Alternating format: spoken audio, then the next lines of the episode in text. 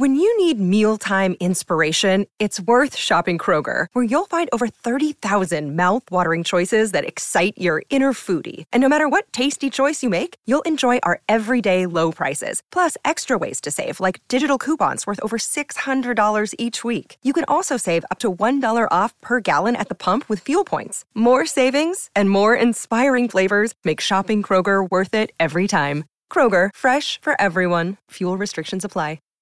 Save big on brunch for mom, all in the Kroger app. Get half gallons of delicious Kroger milk for $1.29 each. Then get flavorful Tyson natural boneless chicken breasts for $2.49 a pound, all with your card and a digital coupon. Shop these deals at your local Kroger today, or tap the screen now to download the Kroger app to save big today. Kroger, fresh for everyone. Prices and product availability subject to change. Restrictions apply. See site for details.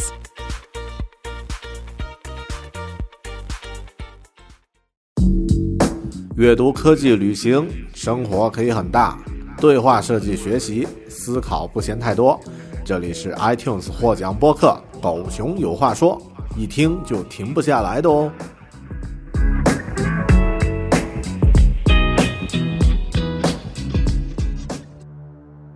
Hello， 大家好，这里是独立知识型脱口秀《狗熊有话说》BearTalk。今天我们有我好久没来的嘉宾了，会再次出现，和大家聊一聊关于英语学习这个在狗熊有话说节目里面比较受欢迎的一个选题。那么今天我们的这位嘉宾啊，他自己也曾经做过很长一段时间的播客，然后呢在国内的这个科技界，然后这个教育界也算比较，哎呀，我编不下去了，海龙，要不你自己来介绍一下自己吧。今天我们的嘉宾是郝海龙老师。好，海龙。大狗熊你好啊。然后这个我们现在还是在录《狗熊有话说》这个节目是吗？对，对啊，好，因为狗熊的这个节目太多了，其实他约我录节目，然后我有时候不太知道这是哪一档节目，然后。我是郝海龙啊，然后如大狗熊所说啊，因为我做的事情比较杂，所以呢，其实一直以来我自己也不知道该怎么介绍我自己，因为大家总觉得说我是一个这个国内的话是一个培训机构的一个老师啊，所以你不要这个做这个科技节目，这算是不务正业。但是当我做科技节目做了一段时间之后呢，大家又觉得说你去做一些其他乱七八糟的，说什么英语这些东西，有一点不务正业。所以，其实我也不清楚我究竟应该是一个什么样的身份啊。但是，非常高兴能够来到这个《狗熊有话说》这个节目。对，因为海龙今天来呢，其实我们就刚刚也说了，就是有很多不同的身份呀，然后有很多 slash 就是斜杠在做的不同的事情，这个其实很正常，就是咱们现在这个时代充满不确定性嘛，然后也有很多不同的领域大家都在尝试。但今天主要的一个话题呢是围绕英语。因为这个话题呢，为什么会有这个话题呢？首先从先不说海龙个人的经历啊，先从咱们之前以往的一些节目还有一些反馈来说呢，很多朋友都会经常提出这个问题，就是说怎么才能够把英语变成一个自己能够用到的一个提升自我的一个工具。然后也很多在这个我的邮箱里啊，或者是微信公众号的留言呢，都会和这个语言学习有关。然后我就感觉很怎么说呢，就是很郁闷，或者说很为难，因为本身我跟这个英语学习专业和教育这些方面的专业知识呢根本不沾边。但另外一方面我又非常理解，因为本身我从国内的这个教育体系里面慢慢的这个学习这个学完了熬完了，那么是非常能够理解我们大部分人会被这个教育所束缚，或者说这个禁锢了一些思维方式，然后觉得好像这个东西是很复杂很难的那么也限制了一些学习的方法。但我也不知道有什么好的这个方式能够用这个自己的经验能够教给大家，或者说能够帮助别人可以更好的学习这种工具，英语这个工具。但海龙呢，就是作为一个专业的这个培训机构的教师，而且呢也是顶级的学霸啊。待会儿你受一下，就是你刚刚说跟我说的你考试的这个满分什么的，我听到就不敢多说了啊。那么就是可以从他的这个角度呢，我们一起来聊一聊，就是大家各自英语学习的一些经历啊，我和他之间的一些这个共同的一些特点，那么遇到的一些困难，还有就是咱们现在这个教育的一些问题。那么包括最近呢，海龙也在创作一本英语自学手册啊，一本关于英语学习的一本书，那么也可以聊一聊他在写这本书过程中的一些感受和体会。而且现在也透露一下，就是我和海龙都在南半球啊，之前我们都在国内啊，就是都在国内录节目什么的啊，做科技，做这个学习类的节目。那么现在呢，我们都在南半球了，好死不死，这个都在一个现在是冬天的地方啊。这个海龙在澳大利亚，那么澳洲的堪培拉，澳洲首都。然后呢，我在这个新西兰的奥克兰，所以是咱们又在南半球又再次连线了啊，特别有意思的一次重新在声音上又重新走到一起啊。好的，那么咱们上一次好像已经2-3年前了，我们做节目。对啊、嗯，这个已经是好长时间，反正我小孩还没出生那会儿啊，还是个自由人。哇，对，现在就已经是，对，这个是另外一个话题了。对，那么我们先聊一聊我想先扔一个问题给海龙啊，就是咱们之前整理了一些思路，但我想先扔一个比较俗一点的问题，或者说比较这个可能比较直接的一个问题，就是海龙，你从学英语上获得的好处有些什么，能和我们分享一下？就是比较实际的，比如说获得了什么样的收益？那么咱们从一些最俗气的这个角度来先开始这个话题。哎，我觉得就是狗熊这个话题切入的也其实正好是我最近写的这本英语自学手册一开始讲到的一个问题。就是其实我之所以写这个书，其实就是因为前一段时间这个疫情比较严重的时候，国内很多地方封城然后呢，我自己在国外这边呢，刚好也有一些这个空闲的时间我就想说在疫情期间能够做一点我们力所能及的事，我就给国内的这些疫情严重的地区的人做一些免费的英语学习咨询。这里面遇到的最大的一个问题，其实就跟刚刚狗熊说的这个问题相关，就是其实大部分人学英语都不知道为了什么，就是他跟我说我想学英语，我想把英语学好，但你问他说那你学英语到底是要干嘛呢？就是你学好了以后你要做什么？就是很多人回答不了这个问题最多的一个回答是说，哎，大家都说这个英语好挺重要的，然后我就要学一下这个英语。就是其实很多人他说想要学英语其实是没有需求的，就是说我学好了我也不知道该干嘛。那这个时候呢，其实从一开始你就很难把这个东西学好。那既然狗熊问到说那这个东西究竟有什么好处呢？对我来说其实好处来得非常的直接，因为其实我在最早学英语的时候，就是因为我看到了自己就是简历上面刚好英语这一块是缺陷比较严重的。我当时做了一些这个模拟的一些设想，我说如果我去一个我自己比较喜欢的公司去面试，这个公司呢它有1000条、10000条理由要我，但它肯定有一条理由是不要我的，就是说你这个英语太差了。就是如果这个是我唯一的一个他拒绝我的一个比较重要的理由的话，那我觉得我要把这一块补起来。那其实我把这一块补起来之后呢，我这个整个这个简历再去应聘一个比较好的工作可能就会好。这是当初最早的一个最功利的一个目的当然等我这个当时决定说我要把这个英语学好以后那我就开始说反正我这个人呢其实有时候呢也需要有一些这个前面有一些这个刺激性的东西然后逼着你去把这个东西学好。那我说怎么办呢？当时大家都说 GRE 考试是所有英语里面最难的一门考试我就想说那我就把这个考试报个名，然后我准备它，等我把它准备出来以后，那我这个英语就好了然后我就去准备这个考试。然后准备出来以后呢，我就去新东方试着应聘了一下这个 GRE 的老师，然后后来发现就应聘上了啊，然后所以这个其实是我能带给我的第一个特别大的好处。要知道，其实在我毕业大概是10年前那个时间，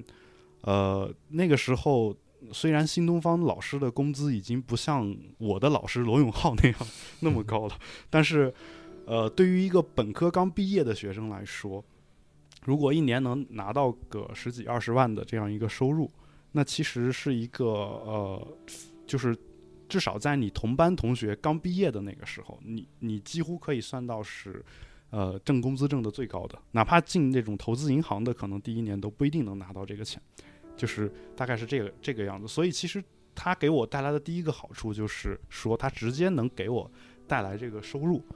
等我有了这个收入之后呢，我这个时候我其实本身的阅读啊，包括写作水平其实都有一些提升，就是因为我最早的那个英语其实就像狗熊说的，是一个2、3线小县城出来的，其实并没有那么好。等我的这个阅读能力上来以后呢，后来我就开始广泛的开始读这个英语相关的这些材料啊，所以因为我自己本身又特别喜欢读书，那在读的过程当中，其实就接触到了很多这种跟就是之前不一样的这样的一些内容，尤其是有一些内容它是没有翻译成汉语的，举个简单的例子，就是说，比如。一些这个刚刚写出来的，或者说最近最前沿的一些学术性的论文，这个论文如果没有受到中国的大众媒体的关注的话，很少有被翻译成汉语的，因为英语是最主要的一个学习，就是这个学术语言。然后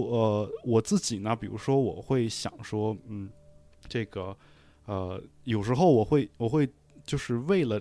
培养自己的一些这种能力，包括比如说。一些好的一些习惯，那我有时候会去看一些这个心理学方面的一些东西，我就会想说那这个网上有很多的这种各种各样的说法，包括比如说这个养成一个习惯需要21天，或者说21天就能养成一个习惯等等这样的一些说法，那我就会想说，这些说法究竟有没有这个科学的依据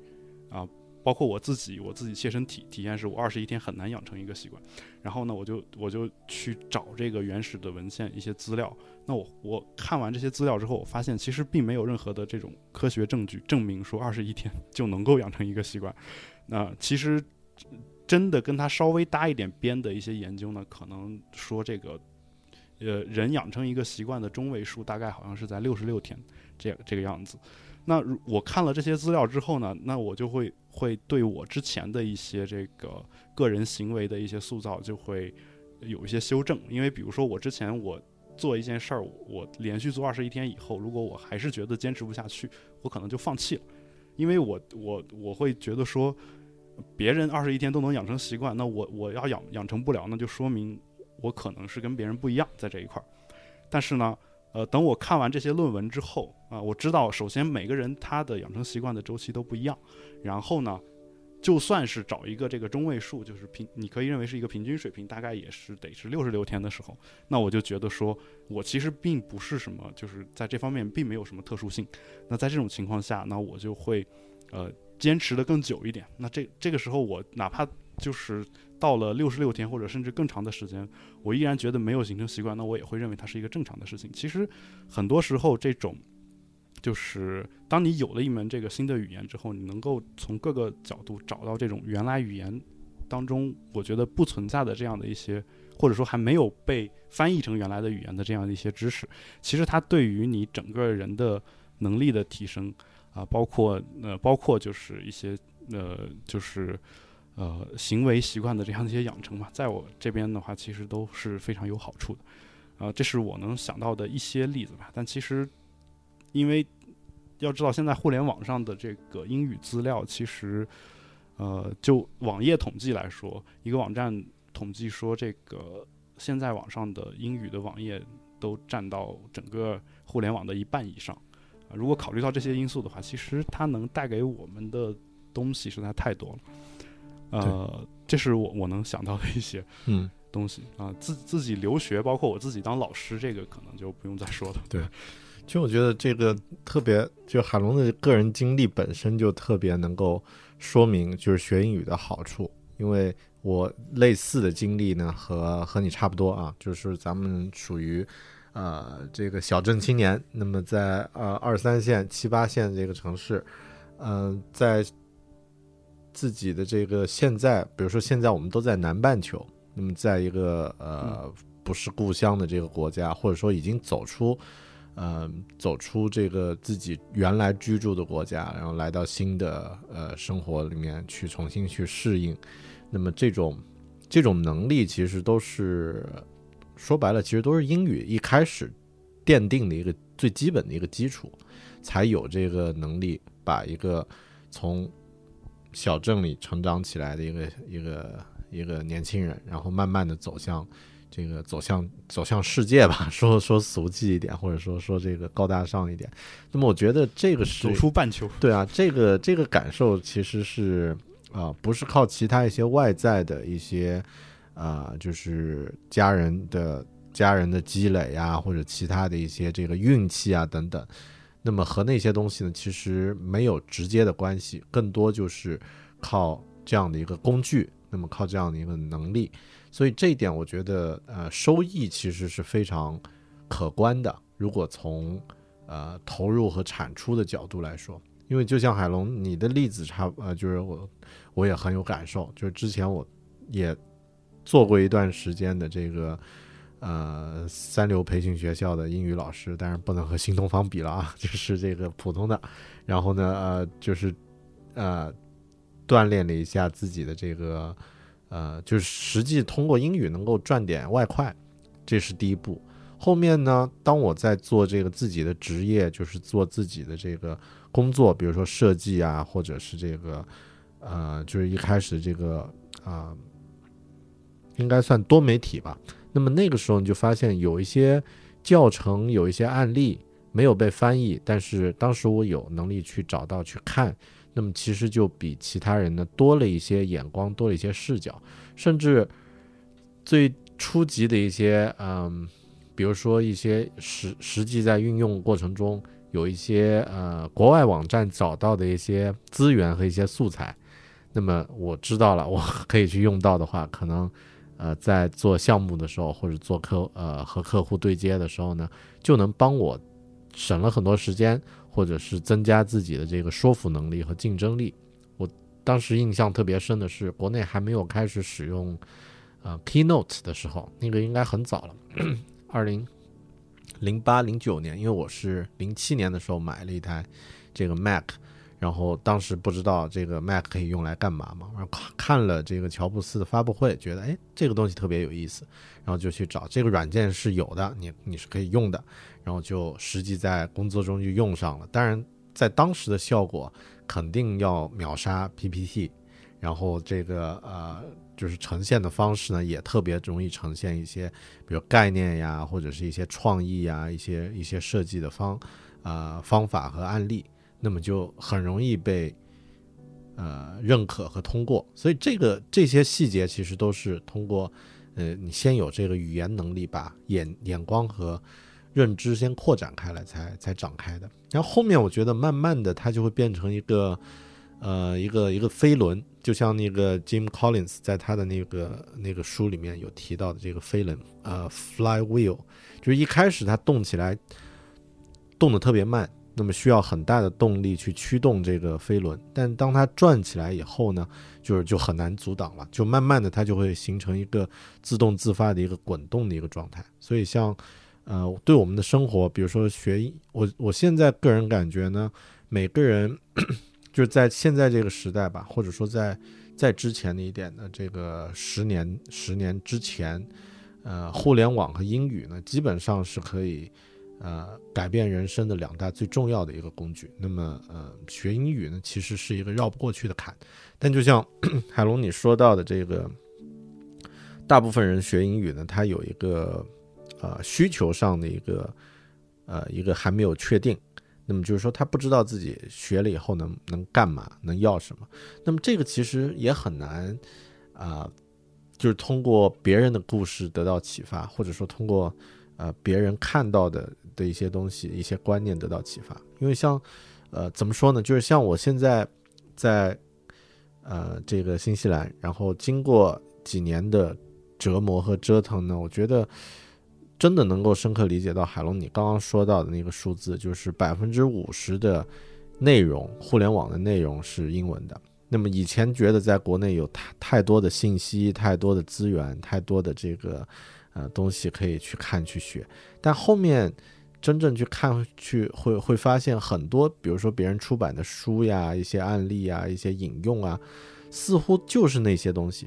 举个例子啊，你提到的那个心理学的一些例子，其实很多国内的人写书折腾来折腾去就是什么斯坦福的这个心理实验那几个经典的啊，这个猴子呀，那里面有好几个都是虚构的，是啊，对，都是一些这个你根本找不到出处，然后什么囚犯呀等等等。那么其实最后发现其实就是那些炒过来炒过去的一些案例。那么最新的、最前沿的，或者是现在的一些理念呢，很难快速的，就是就是在中文的这个语境里面能够得到。当然还有一些情况是，就是你还得去自己去找啊，因为就咱在一个特殊的环境下，就在国内的一些环境下，现在这个束缚越来越多的话，那么很多东西可能慢慢就会变得反而还越来越难找。但是像英文的这个资源和信息呢，其实真的是海量的，所以需要的就是把这个能力的这个开关给它打开。当这个开关一打开了，你能够或者说能够适应、能够习惯去使用它，去寻找更多的东西的这个更多有用的资源的话，那么其实带来的这个帮助是巨大的。就像我之前和几个就是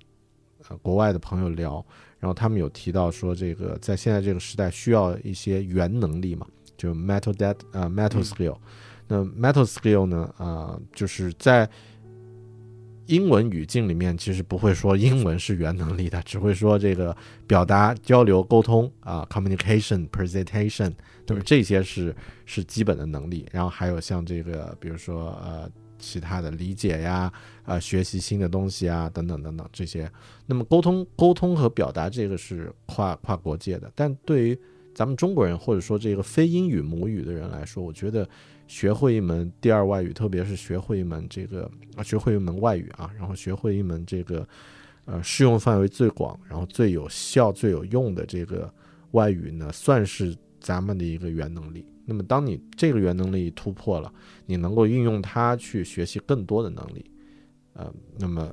在 Google 上、在 YouTube 上有海量的免费的资源可以去找、可以去学，而且那些就是以前是无法接触到的一些人，那么你可以通过现在的这些社交网络 Twitter、LinkedIn 和他们互动，和他们直接进行对接和交流。我非常认可你说的这个原能力的说法。其实因为少数派这边之前约我写教程已经约了很久了，但我一直没有给他们提供过这个教程，因为我一直在想说，我看的很多这个教程都是教你一个单一的一个技巧或者单一的某一方面的一个能力，但是很少有这种教程教你一个更底层的东西。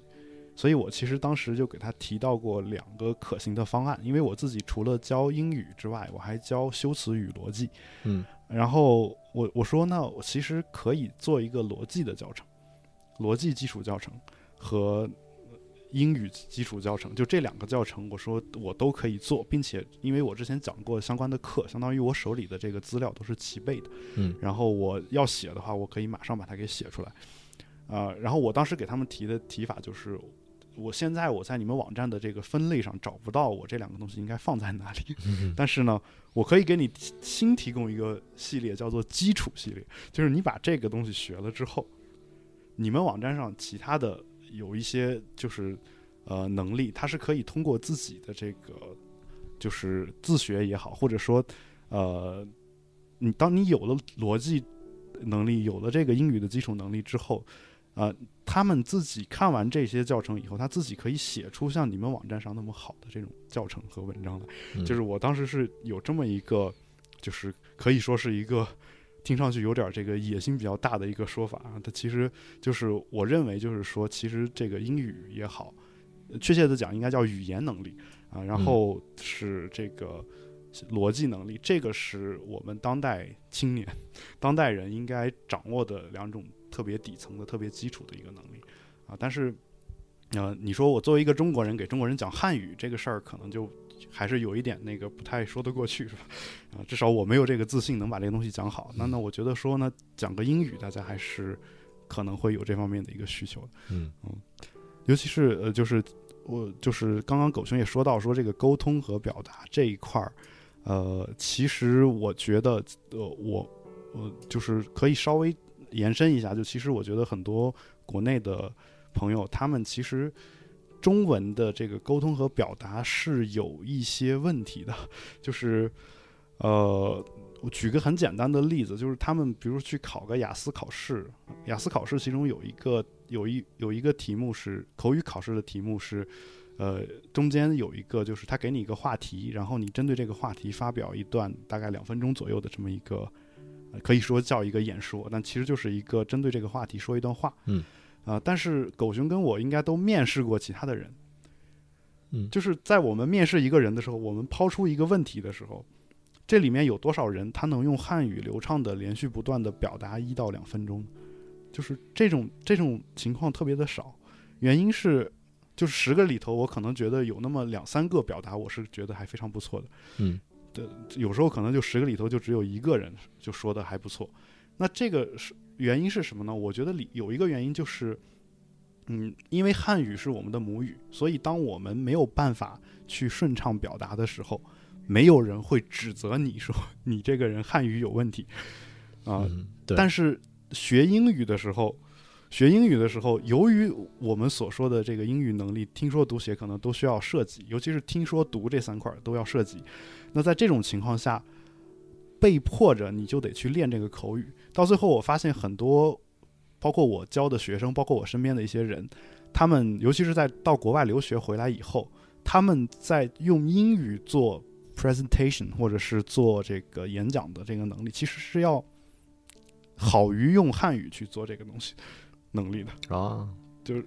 对话不说啊，对话不说，因为对话它是要求你，比如说你还得听得懂对方说什么嘛。对。但是如果你做了细心的准备的话，一个人去演讲，一个人去演说的话，有一些人他的英语其实是要比汉语更好的，在这方面，就是这是我观察到的一个现象，就因为你汉语你比如说你是一个性格内向的人，你一直在国内，可能汉语也平时也不怎么主动说话，但是没有人会觉得你说这个人汉语有问题。而且我们国内的从小学、初中到高中，尤其是我们这种小地方的这种中学，很少有说我要培养你做一个演讲呀，或者是 presentation 这种能力。你上课也不会说每节课都要求一个人上去讲一个什么东西。但是国外的话，可能从很小的时候就开始注重培养这种能力。对。然后国内的大学可能这种也少，或者说大家都是一种完任务的心态，拿个稿子上去一念。然后，但是你到了国外以后，很多学校他会逼着你去有这样的一个技能。所以就是。当然这是从刚才狗熊说的这个沟通和表达我岔开，我突然想到的一件事儿，就其实很多人在学英语的时候，他都想说，哎，我英语口语不好，然后我经常内心升起一个问题，就是咱们就按雅思考试那个样子用汉语来问你问题，咱们来交流个那个10几分钟，我们就按雅思的评分标准看你这个汉语究竟在雅思里头能打多少分啊。我觉得能上7分的人也不多，真的。对，背后可能语言背后还是一个逻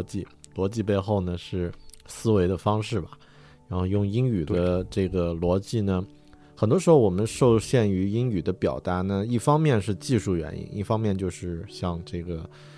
技术原因呢，包括具体的语法、词汇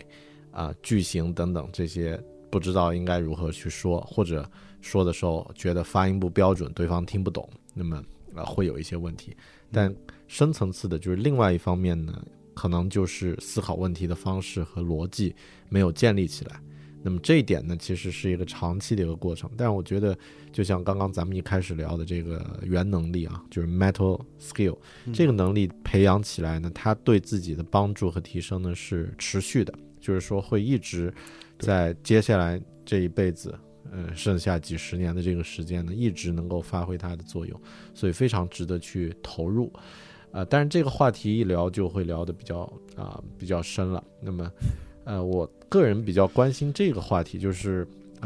咱们作为一个二三线城市啊，我经常说我是来自于昆明啊，云南，那么是8线城市，天天挖沟这样的一个地方。那么太谦虚了。是啊，就是这样的一个昆明，因为我在读书的时候其实还只是大学在昆明，那么高中和初中在离昆明一段距离的一个就是更小的一个小县城。那么英语的这种又在我们那么就是相对来说这个条件还没有现在那么发达的一个年代。但是现在我去回想的话，觉得其实现在的这个小镇或者说二三线的这个城市的人要学英语呢，就是他会有一些这个可以使用的一些方法，或者说如果能够建立好一些认知和一些习惯的话，那么你不需要非得在这个一线城市，或者是非得能够有条件出国去外面去学习。就海龙，你觉得我这个假设是对的吗？或者说有没有一些可以挑战的一些地方？比如说必须要，比如说现在你来到了澳洲，觉得哎，好像还真得来到这个国外才能够学好。就你是怎么看这个问题的？就是二三线城市的人学习，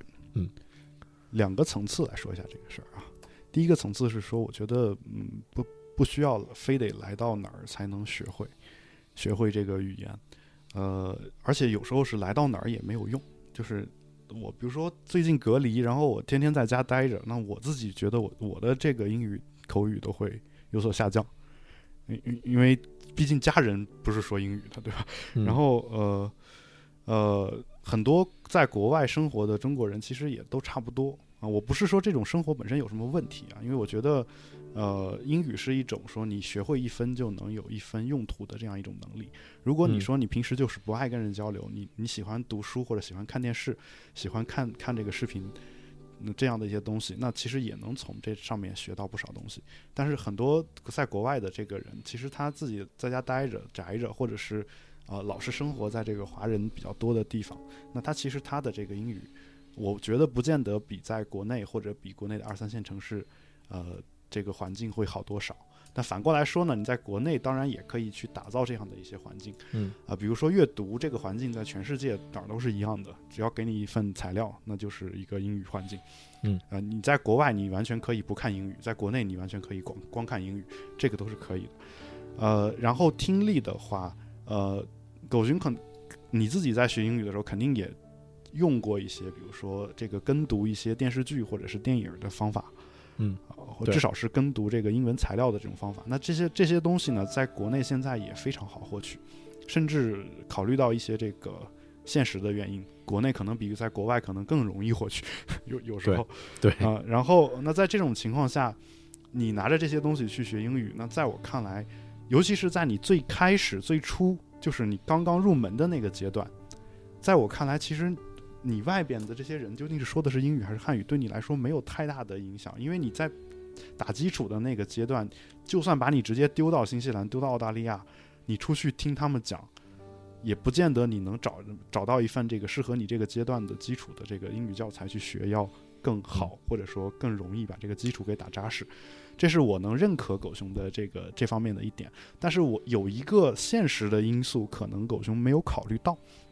就是这是我自己的一个切身经历啊，我不太清楚就是南方城市会和北方城市有没有什么太大区别。就是我们当地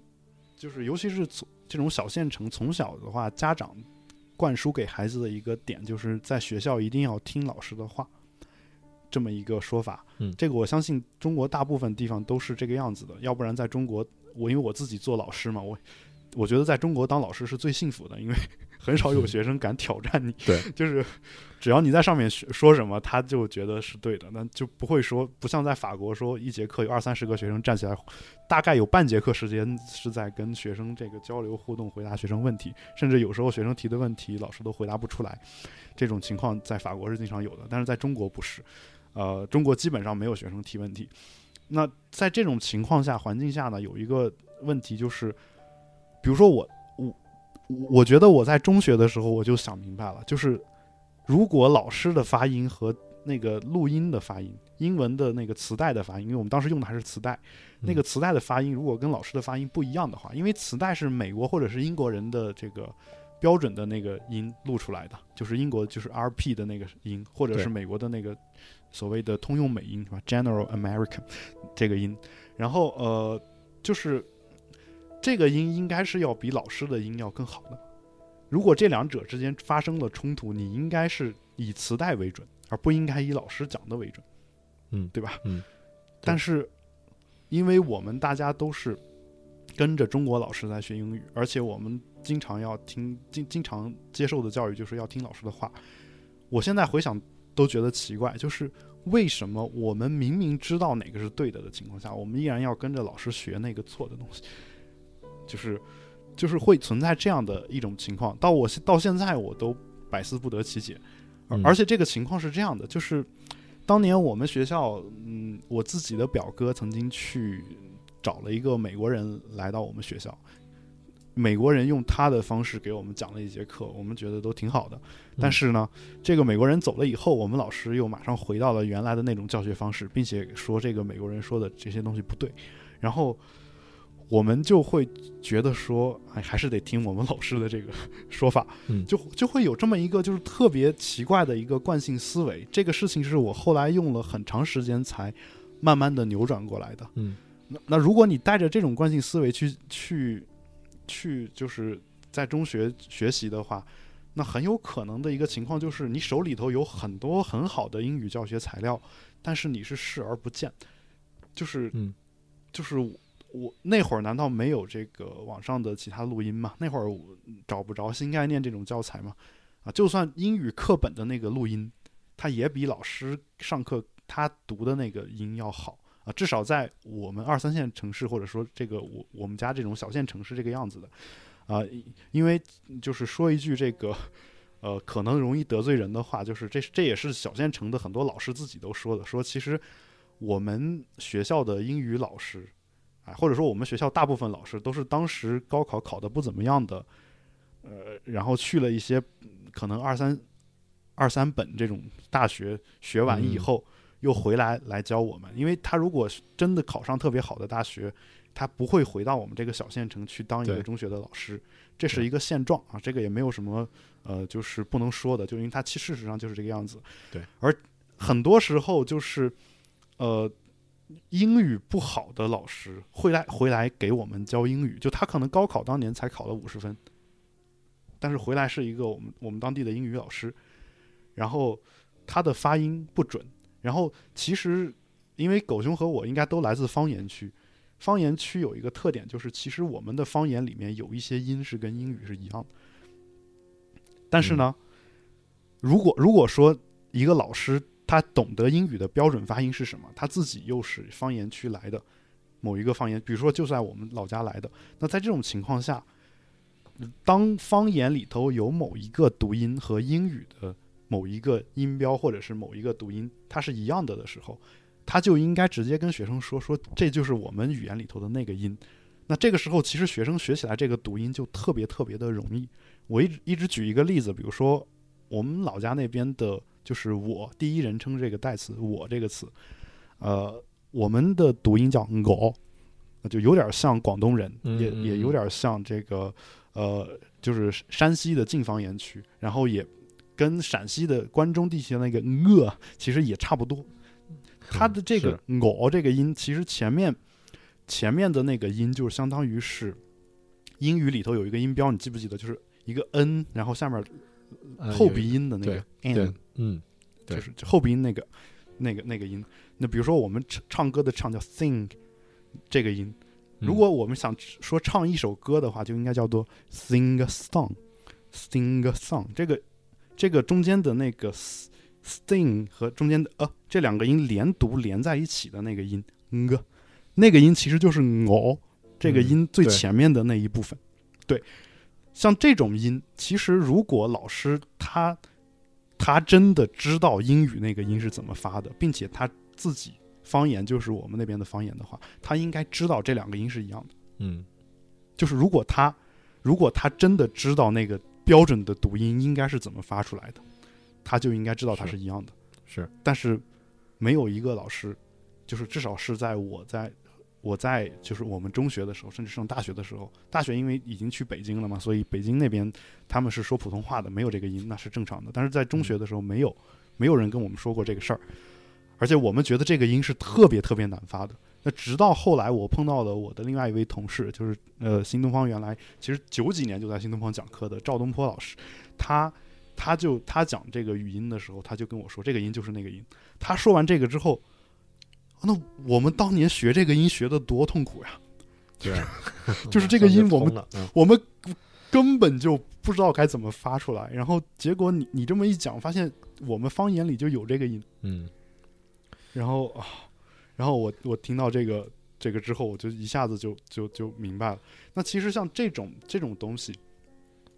西，也是我们小县城的老师所不具备的。对啊，这个里面还有一个点，就是很多人迷信说我学发音，说一定要找一个外国人，但其实一样的道理，就是外国人他其实不知道他那个音是怎么发出来的。嗯，就好比说这个狗熊和我应该都是前后鼻音不分。就是在中文里面有一点点，对，嗯。然后我是北方的，但是我们家那边刚好也就是前后鼻音不分。那对于我们这种人，从小来说，就是前后鼻音不分这个事儿是就是一直是有的。连我们语文课，语文老师教这个汉语拼音的时候，他那两个音都没有给分清楚。嗯。那在这种情况下，你去一个，比如说我到一个东北这个地方，然后这边人这个前后鼻音分得特别清楚，在他们听起来这两个音就是完全不一样的两个音。对，比如说分和风这两个音在他们听起来完全不一样，但是在我们老家这种地方我相信狗熊那边可能也是一样的，就是这两个音可能是一样的，在我们听起来就没有任何区别。就小时候觉得啊，至少后来我们自己能分了，能开始区分以后，我们才慢慢的知道它有什么区别嘛。但是小时候是听不出任何区别来的。这个时候你问一个东北人说你能不能告诉我这两个音怎么区分，在他看来这两个音完全是两个不同的音，天差地别。对，你为什么会区分不了？他理解不了，他不知道你是怎么就发不出这两个音呢？或者说你是怎么能发出来的情况下还区别不了？这个事儿他搞不定。包括南方的像四川那边的像呢了这种不分的情况，对于呢了分的人来说，这两个音简直是完全不一样的两个音。是。那回过头来说，一个美国人他觉得，就我们就假设说他们就是按音标说的，那他那44个美式的音标，每一个音在他发起来简直就是非常轻松，而且他觉得就是这么一下子就出来了。他不明白你为什么发不出来这个音，为什么你的语言习惯会有这个发不出音来的这种情况。那像这种东西，你光靠听这个网上的美音的材料，它是有好处的，是可以纠正过来的，但这个时间会特别的漫长。就比如说你跟读个200-300个小时的这个英语材料，你是能慢慢的找到它的那个发音的诀窍的。这样的话，你是能把它给把它给自行的纠正过来的。但是呢，如果前面有一个懂这个中美两国发音这个区别的这样一个老师给你前面铺一层，这个时候你学起来这个效果会特别特别的快。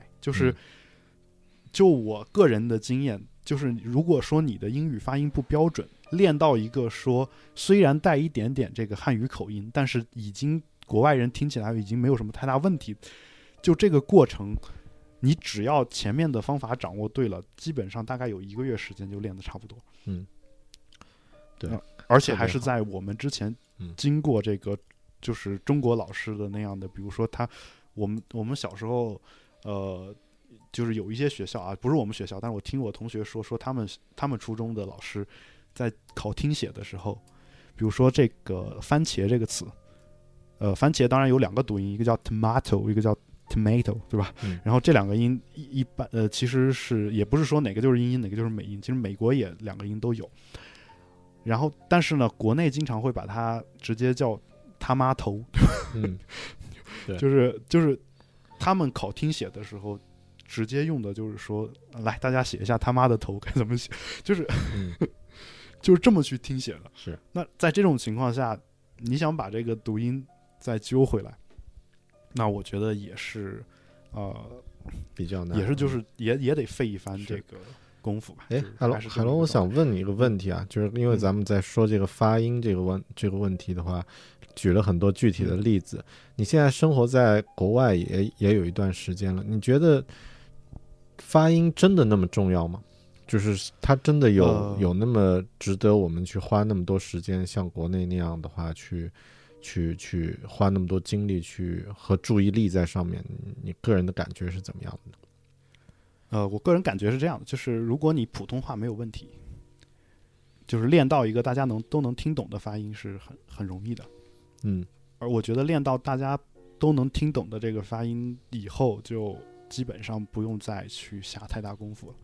就包括说很多、嗯、我见过很多人，就是本身他英语的发音可以说一口标准的这个通用美音，或者是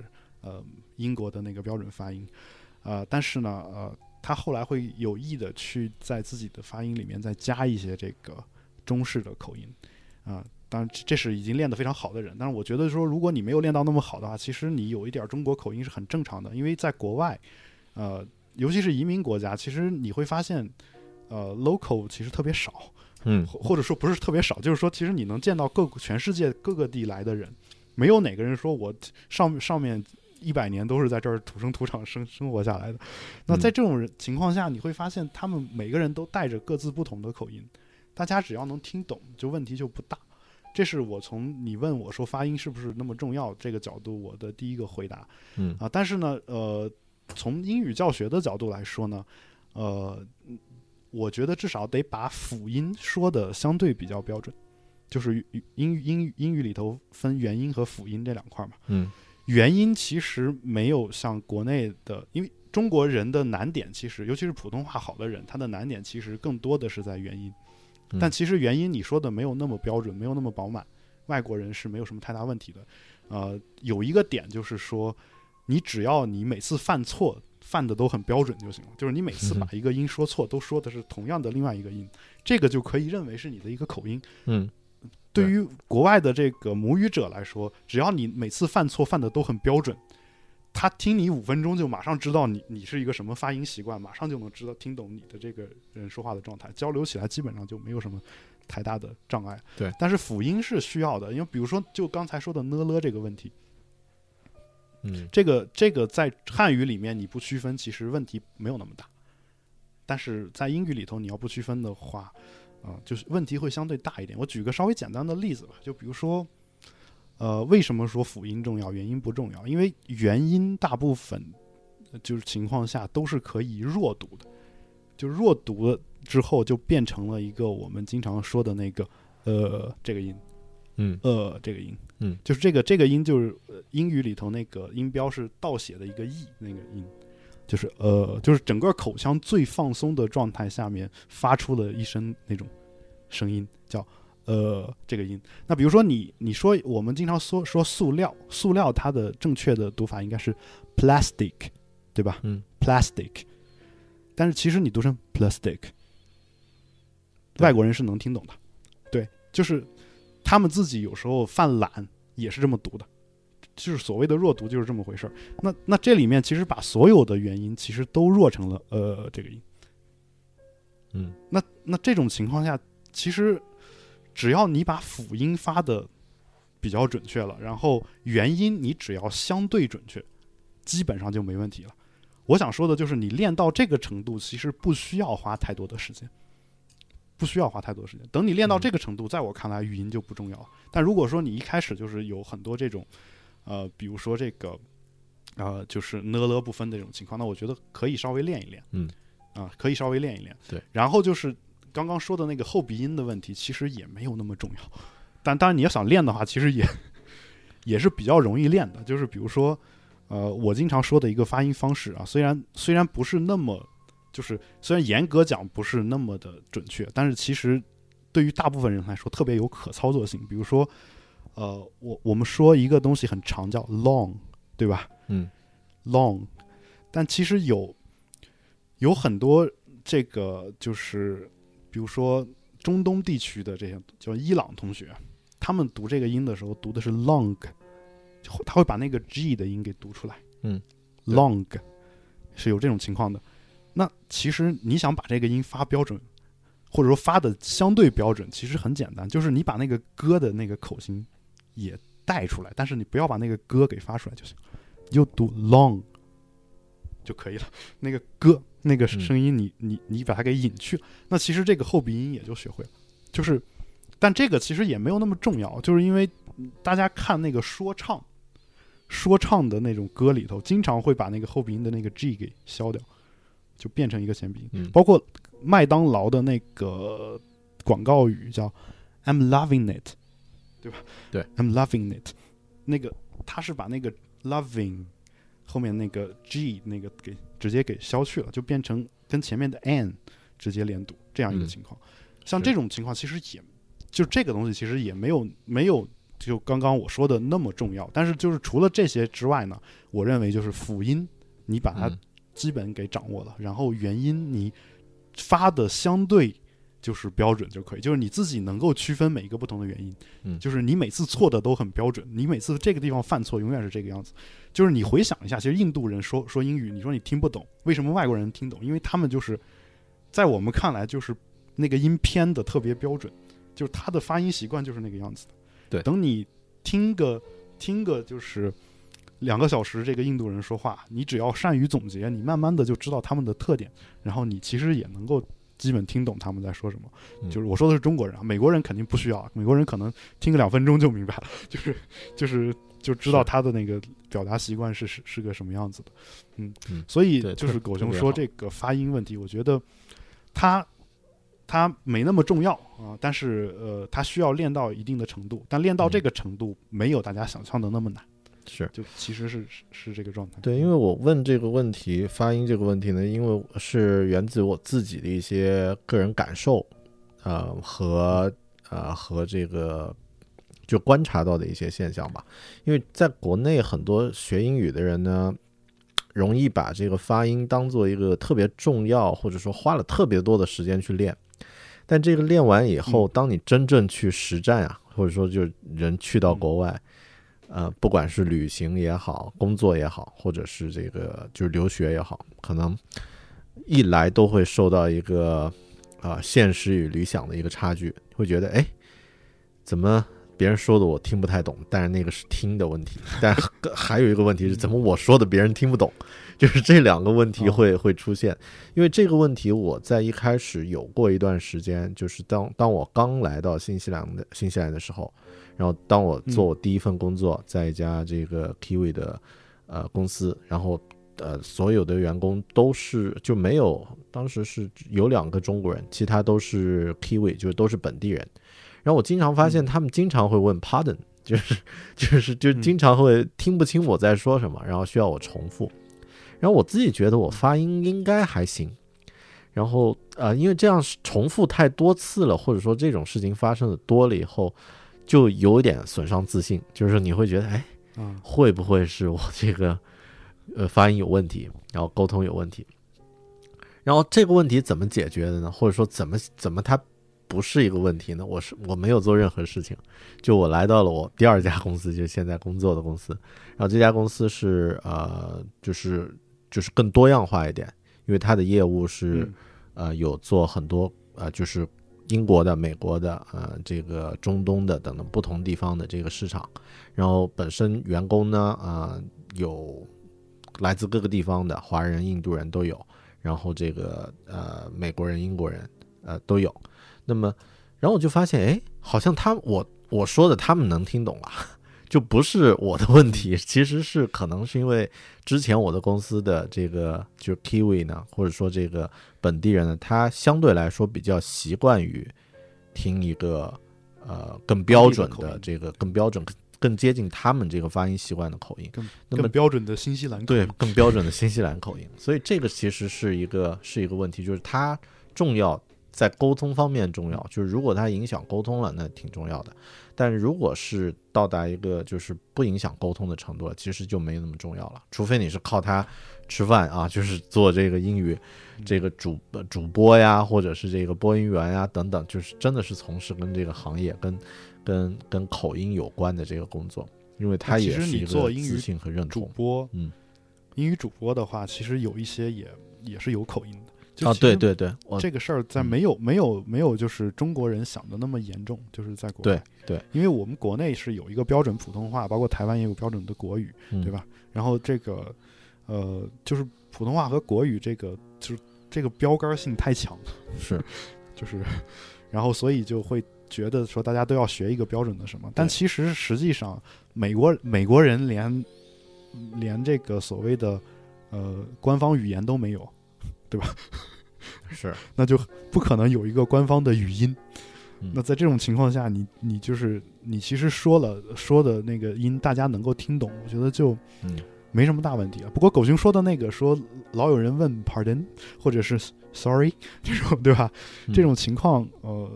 我也是有的。就是比如说我刚来澳大利亚的时候，你说他也会是这样一个反应。但是一开始我的信心也打击很大，因为我觉得我自己说的挺好的，就是对啊。但后来我发现完全不是这么回事，就是这也是另一个角度来说这个问题，就是他们自己人和自己人沟通也得问 pardon， 对吧？对，就是我们平时说汉语，你没听清楚不也得问一句吗？是，就是还是一个心理。当我看到这个事情之后，而且我就发现，哎，其实这个其实是你心理作用，不是说你英语没说好，就是他可能那时候走神了，也没听你说什么。对，就是这种状态。然后包括就是当我意识到这一点之后呢，我有时候也听不清楚他们说什么的时候，那我也就无所谓了，我也就是 pardon， 然后他再跟你说一遍，对，然后你就慢慢的就习惯了嘛，因为在国内就是就是这是我觉得就是有可能还有一个点就是。虽然我去过法国，但是就是法国毕竟不是一个英语国家，他们说的是法语。但是国外的话，因为它有一套这个比较就是所谓怎么说呢，就文化上面的一些习惯吧。比如说在法国，你在一个很狭窄的地方，就比如你在电梯里面，或者是在一条小路上面，迎面来了一个人，这个时候你得跟他打招呼的，对吧？不管这个人认识不认识，你都得打招呼。然后你去这个就是买东西的时候，跟这个收银员什么的，你都得打招呼啊。对，像这个澳洲这边就是 how's going， 其实 how are you 的意思，对吧？就是这种情况。我不知道新西兰那边可能也是类似的一个表达，对，一样的。然后像法国那边的话，至少得说一个你好、谢谢、再见，对吧？这些都得说。那像这种东西，其实我们在国内有时候没这个习惯。就是我经常在国内便利店买东西，都是冷冷的拿起一个什么东西，冷冷的放在柜台上，掏出手机扫码走人。然后这个柜台这个收银员有时候也跟你冷冷的给你把这些操作全部都解决掉。零接触啊，这个在国外接触零，基本上没有文化接触，零语言接触。对，所谓就是这个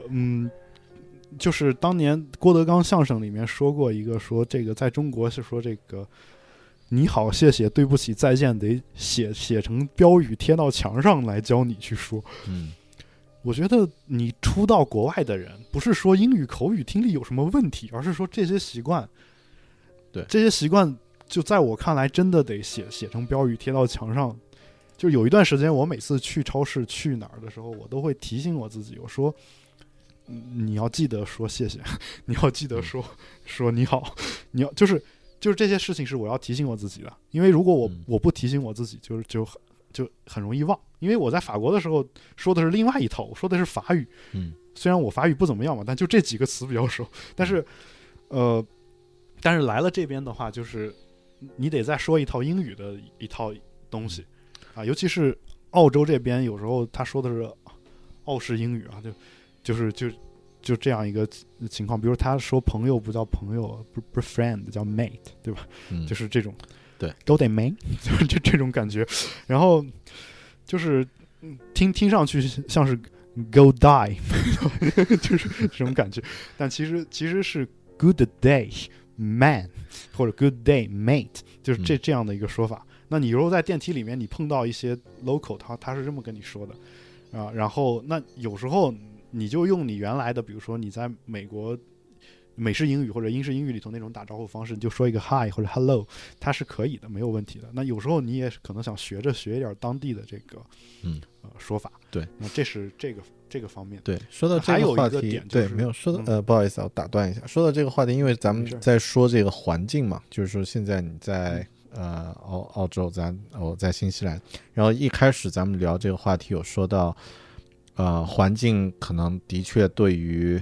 学习一门语言或者运用一门语言有直接的这个影响，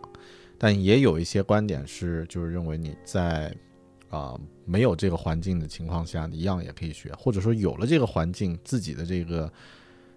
这个主观的这种意愿没有达到的话，你也不会对这个环境产生互动，那么对你没有帮助。因为这两者都有实际的这个案例，比如说像在新西兰也有很多留学生，那么他就宅在家里那么每周上完一两节课以后回到自己住的地方，看的还是这个韩剧或者是这个国内的综艺节目，说明韩语说的可能对，也看字幕应该很厉害。然后这个他就是交流也是微信，那么看的信息的渠道也是微信微博这样的一些渠道，朋友圈。那么其实在国外留学一年，语言能力也还是基本就是那样子，接触的圈子也还是那样子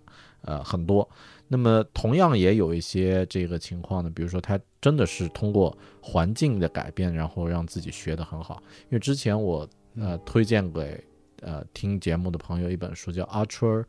Learning， 就是终极学习。那么里面的这个作者呢，他是一年学了4门外语，而且都是达到能够和当地人沟通的这个程度。那么也学了中文、葡萄牙语、什么什么韩语啊等等4个语言。他是不是还做过一个 TED 演讲？好像是。然后这个出了这本书，然后他的这个方法就是说，我就去那个国家，就去旅行3个月。那么这3个月就从下飞机那一刻我就不说自己的母语了，就是做任何事情他哪怕通过手势也好，通过这个各种方法也好，反正都要用当地的语言去交流，然后通过这种方式很极端的，那么最终当然自己也要学嘛，然后同时呢也要去运用，然后结合了这两就是这样的一种方法呢，就可以在短时间内把语言攻克。我觉得就是海龙，你从你的角度来说啊，就是你在国外这个环境和国内的这个环境，你能够给在听节目的朋友，很多都是在国内的嘛，就是在国内这个环境，而且在现在这个条件了，不说咱们当年那些条件，就是什么这个磁带啊那些就不说了啊，就你觉得给他们一些建议，在现在的这个时代的条件下，然后在国内的这个环境。他可以怎么能够达到一个能够去到国外，或者说在实战的时候能够更有利一点，就是能够更自由一点，更自如的切换到这个英语的这个状态下，而不至于产生就是那种梦想到现实，以为自己英语很好，结果不是那么回事儿的这种情况。你觉得能有什么建议给他们吗？我觉得首先就大家不要有那个梦想啊，就是或者说。就是不要轻易放弃自己的梦想，就是说的都有点虚啊，就我的意思是什么呢，就是假设大狗熊之前学英语学的是美音，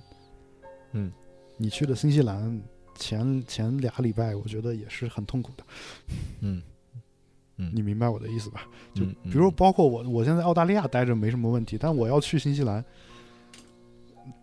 就是其实它是有一些发音上的不一样的，包括当地有一些俗语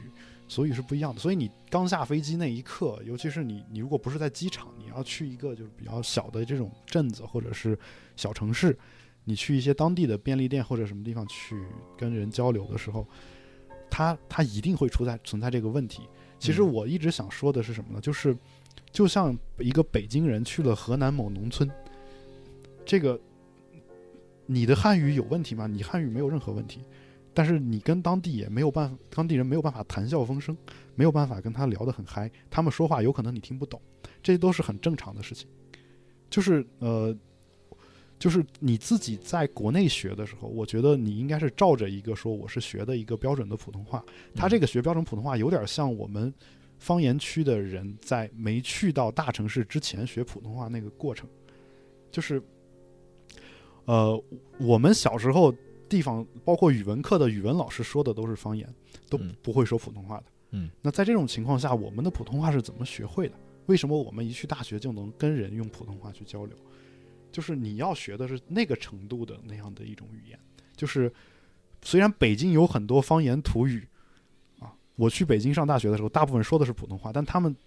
也有北京话，北京话虽然跟普通话差不了太多，但是北京话里头也有很多你完全听不懂的东西，这些都是正常的，这些是你到了当地才能学会的。这个事情是你不到当地我认为解决不了的，因为不是说你所有的地方的文化都能够有效的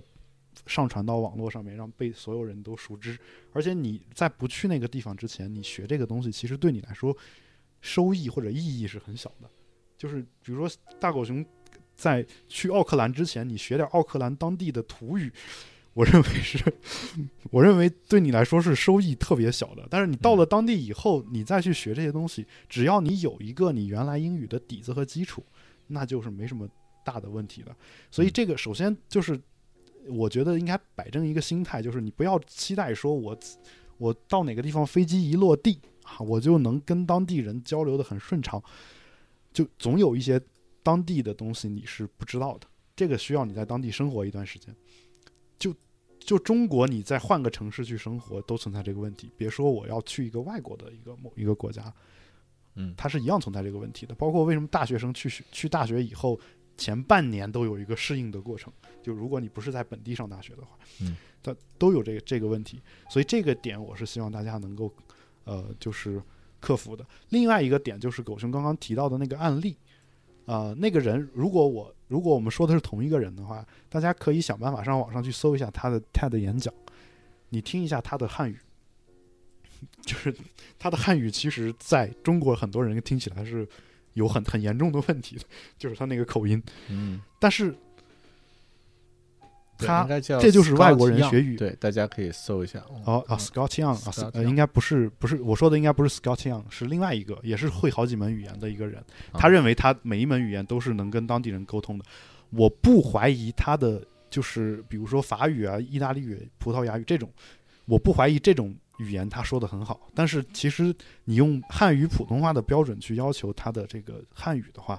有一些说的是很一般的。但是我认为我们不应该给他有这种要求，就包括外国人也绝对不会给你看到你的这个长相，他除了你在美国以外，他不会觉得说你就应该说一口流利的标准的通用美音，他没有这个没有这样的一个诉求啊。所以呢，其实这个点的话，其实你就是大家也可以去看一下。那反过来说呢，就是刚刚就是我和狗熊各自说的那个案例，就是这种人其实不一定有可模仿性，就是每个人性格不一样。就是你让我下飞机就直接，就是在我还没有一个特别好的基础的情况下，就直接跟当地人啊一定要用当地语言去说话，有时候我自己觉得我做不到。顶多我说我去超市买个东西，我就学会那两句，我是可以做到的。但是你让我说去一个这个，比如说我住个 Airbnb， 然后跟房东我就用当地语言聊个2个小时，这个事儿不是所有人都有这个就是性格上的优势吧。因为原因就是从性格，我们就姑且简单的说，就是比如说是性格内向或者外向的人来说，这个外向的人你就算说的很难受这个英语跟别人，你也是很享受那个跟人沟通的那种乐趣的。就是你在跟他聊的时候，你会越聊越放松，整个人是得到充电的一个状态。但是如果你是一个内向者，你用汉语跟中国人，用我们的母语跟一个陌生人这么去交流，你可能都会觉得特别的痛苦，你交流一会儿你可能就特别累。但是呢反过来说，你要是用一个不是你的母语去交流的话，那可能就更累了。那就是说我认为就是不同的人他应该找到自己不同的这个学习英语的方式。当然我刚刚说这个内外向是有点简单粗暴的划分啊，就是其实后天对这个人的性格有很大的影响啊，只是说先天也会有一部分影响。但是我就通过这个就是比较简化的这个例子，我想说的就是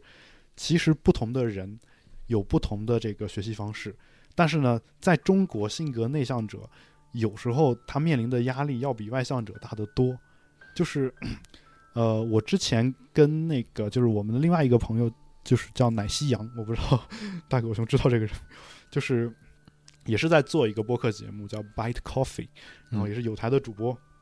然后他跟我说，他当年在上英语课的时候，老师问他某一个词英语是什么，他就大喊一声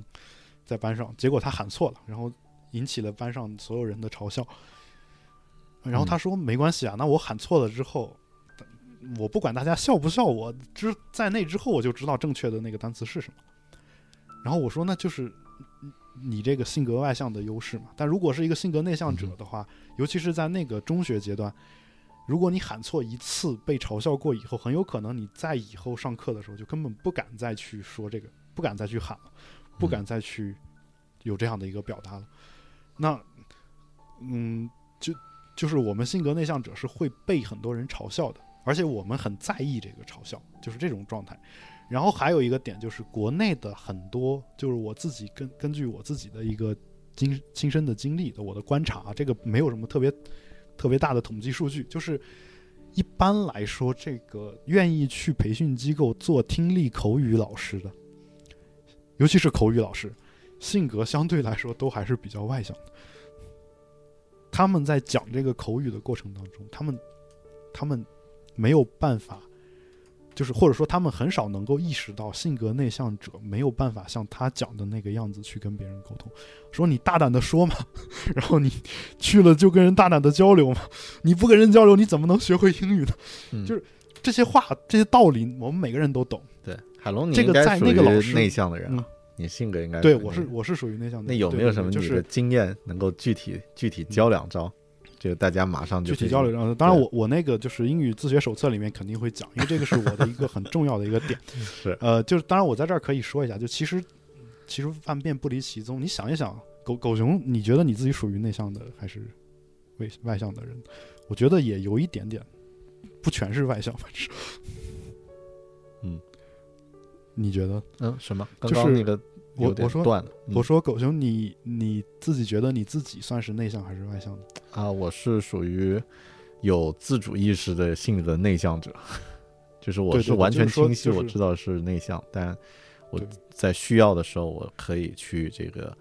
就是暂时去变得外向，但是我内心也知道我是需要通过就是独处来自我充电。那么不是通过和人群居来这个获得自己的能量，但这点是很清楚的。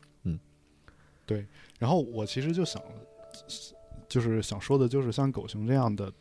自己能够一个人出来做播客的这个人，甚至你在很多人面前去讲课，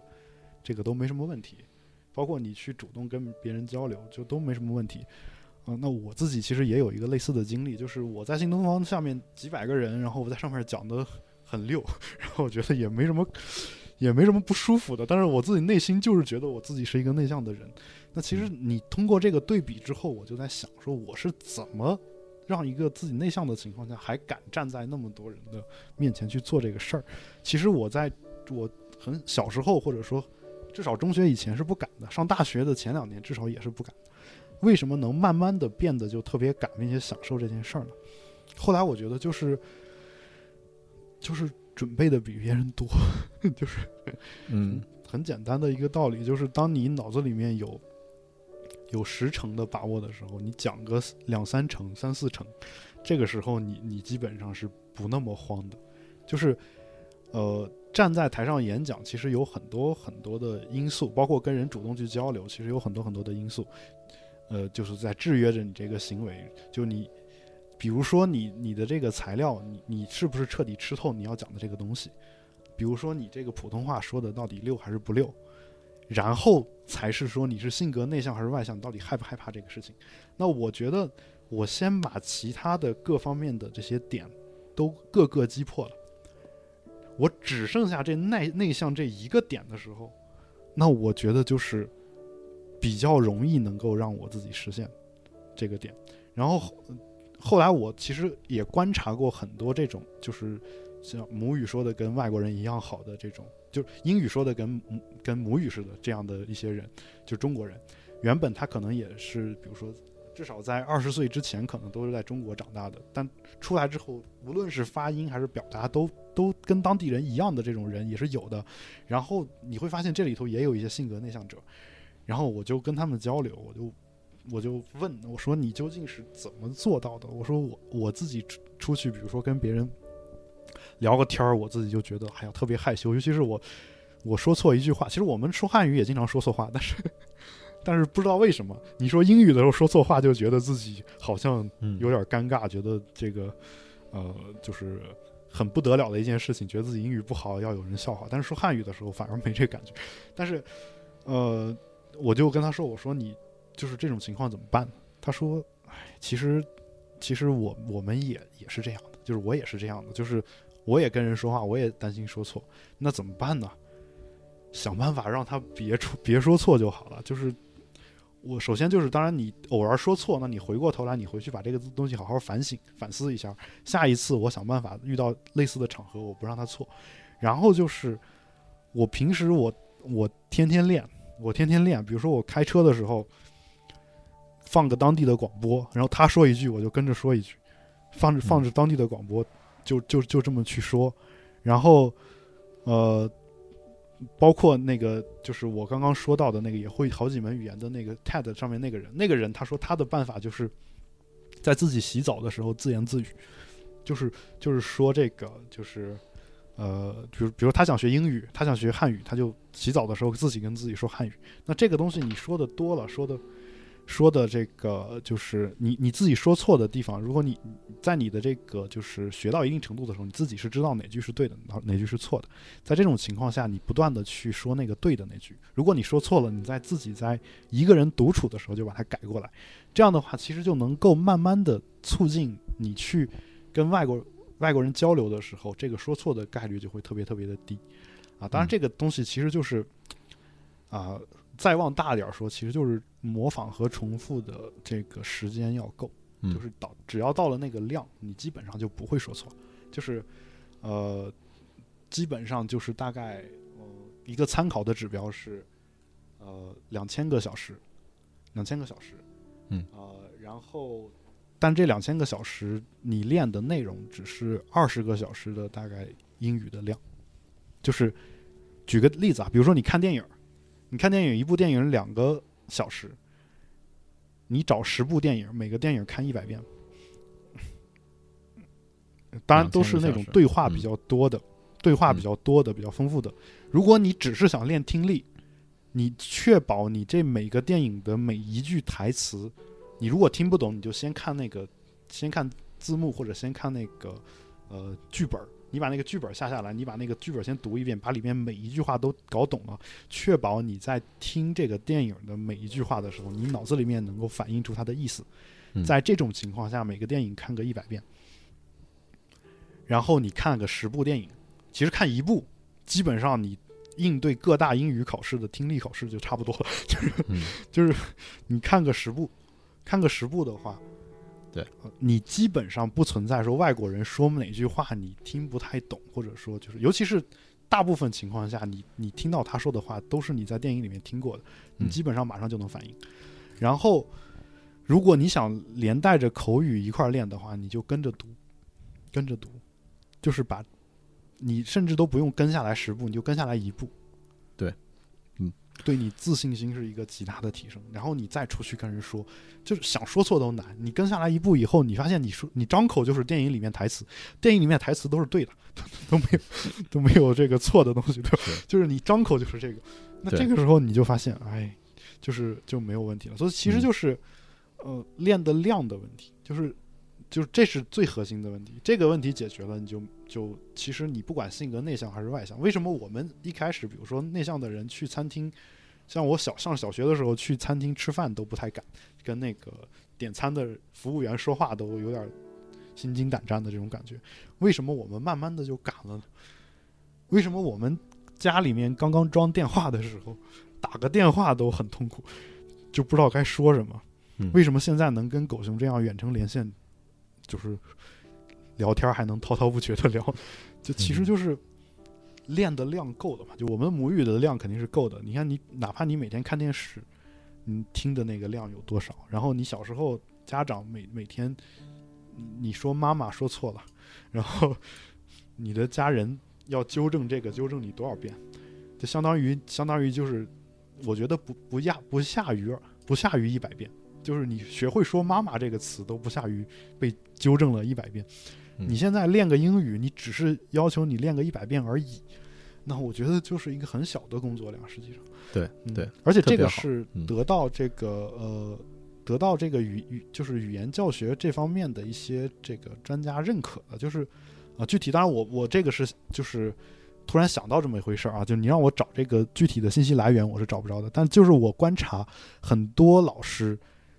最后学好英语都是大概2000个小时，就我刚刚说的那个量，就是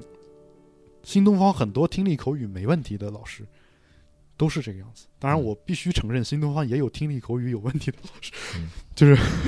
虽然已经在教英语了，但是他去了美国可能还是会有一些问题，对，还是通过这个数量啊，这个数量来决定，就是最终通过数量积累然后达到一个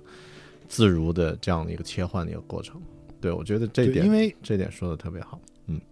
对，因为语言和就是语言它是尤其是你初学的时候是不讲逻辑的，或者说你讲逻辑你没那么多时间去讲逻辑，尤其是你日常用语你讲逻辑你得想说这个东西主语放在哪儿谓语放在哪儿，就是语法是很重要，但是你说你平时聊个天你还要想着语法那就有点问题。对，就是这种状态。对，其实刚好说到这里的话，我觉得因为第一个刚刚我上一个问题或者是上一个聊到的一个话题就是咱们在国内的这个朋友如何能够学好英语，然后刚刚海龙说到就是比如说像啊，就是基本原则积累这个练习的时间，通过看电影通过看其他的一些内容，但像电影啊这样的一些媒体呢它是没有错误的。其实我现在有一个反过来的一个观点，我建议大家少看这种剧本化的这个东西，比如少看电影和美剧，但可以多看一些这个真人秀和这个采访，或者是这种 unscripted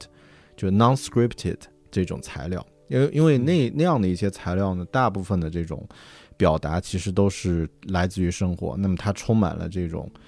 临时的或者是这个现场的一些调整发挥，然后语言上呢会有大量的语气词，会有大量的真实环境下我们会进行的一些反应，所以更接近真实的情况。你可以多看一些这种东西，就在听节目的朋友如果想要提升英语的话多看一些这种素材，然后就变得更容易接纳真实的环境是什么样，你就心里就有数了。不然去到一个真实环境突然别人跟你说的不是每个人说话都像教父呀阿甘呀 Your life is a box of chocolate 就还带着那种口音，然后你就哎，怎么这个人说的跟我在电影里听的不一样，然后就懵了。那么这个可能是一个实际可以去尝试的，是一个材料选择问题，我觉得。对，就是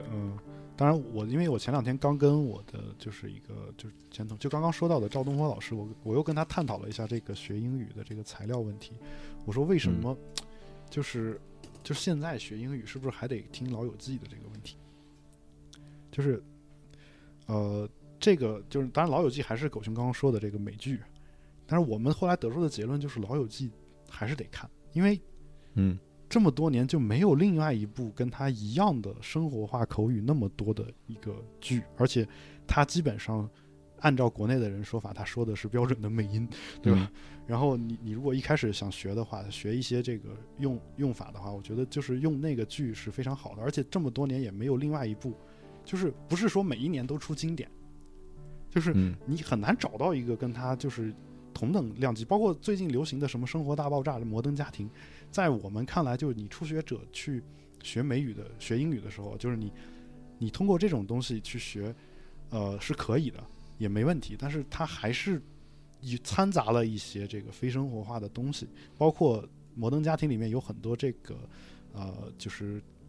当然有可能也是好事啊，有很多就是别的地方来的这个口音这样的一个问题，所以就是首先这个选材的时候，我也不主张说选教父啥的，又不是我们也不是为了去美国去混个黑社会是吧？就是所以就是你等你这个英语底子起来以后，你能像一个美国人去看电影的时候，你再去看教父，我觉得挺好的。就是你再去说我对黑帮的这个黑话有点兴趣或者什么，那我去看看这种黑帮电影，那我觉得挺好的。但是你一开始学的时候肯定是要注重日常的英语表达，这是我们到目前一直说要用老友记的一个原因吧，因为实在是再也找不到另外一部，包括电影我们也是挑那种生活化的尤其是现代的这种生活化的爱情故事、爱情喜剧这种片子我特别讨厌，实际上包括老友记我都不是很喜欢但是就是你想啊，就是越是生活化的东西，越琐碎的东西，有时候你看着越无聊，但是你学英语学的就是这些东西。对，然后刚刚狗熊说的那个，包括我们的这个单口喜剧、脱口秀，然后播客之类的，这个的话其实是我们觉得就是在你有了前面的那个基础的铺垫之上，然后去看会特别好。原因很简单，就是比如说狗熊去新西兰，他要想知道新西兰最近流行文化是什么样子的，主要是靠的是就他刚才说的那些材料，对，就是尤其是这个单口喜剧，就是就是那个 stand up comedy， 就是那个对那个形式那种东西，那里面其实有很多只有当地人才懂的梗，就是如果你不是当地人，你也不明白。然后你想去哪个国家，或者说想去哪个城市，你要是能找着当地那个什么小酒馆这种录音，你把它给弄下来，然后你看一下，你把里面的这些梗给搞懂的话，啊，然后我觉得就没有问题。但这个事儿很难，因为你不在当地的话，你可能都没人围着你找个英语好的人都不知道那里面说的是什么，有时候。但是如果你去了当地的时候，以后你再去看这个东西。那是对于你这个跟当地人能够打成一片，能谈笑风生啥的，这个是有帮助的啊。我不好说我自己啊，因为我自己我觉得都没有做到，因为就是我其实平时看那个东西看的也不是特别多，但是这个是一个特别好的一个资料的来源。然后就是播客，就是我为什么就是主张说先要看那些就是大狗熊所谓的台词化的这种东西，因为那些东西都。就是正确性比较高，就你一开始知道怎么说是对的，然后再去看一些生活化的，有可能各种出错的这种场景，啊，这个其实我其实有一个想说的一个点，就是，我们讲口语的老师经常会说你比如说你去参加托福雅思考试，你说口语的时候，如果万一你说一个什么东西想不起来，你中间加一些这个像 you know 这种说法，但是就是我也见过，我自己其实就是我自己就特别不喜欢在这个口语里面加这个东西，那就是你加与不加其实都可以，我觉得没有什么太大问题。有时候我想不起来说什么，我加了这个我就更想不起来，就是我当年考试是这种状态，就是所以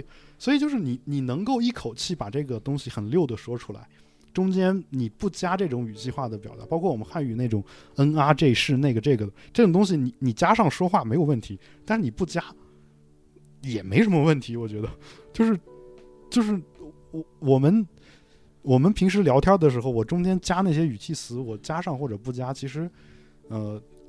那种特别精微的精妙的语言上的感觉先不说，但对于日常交流来说其实没什么太大的影响。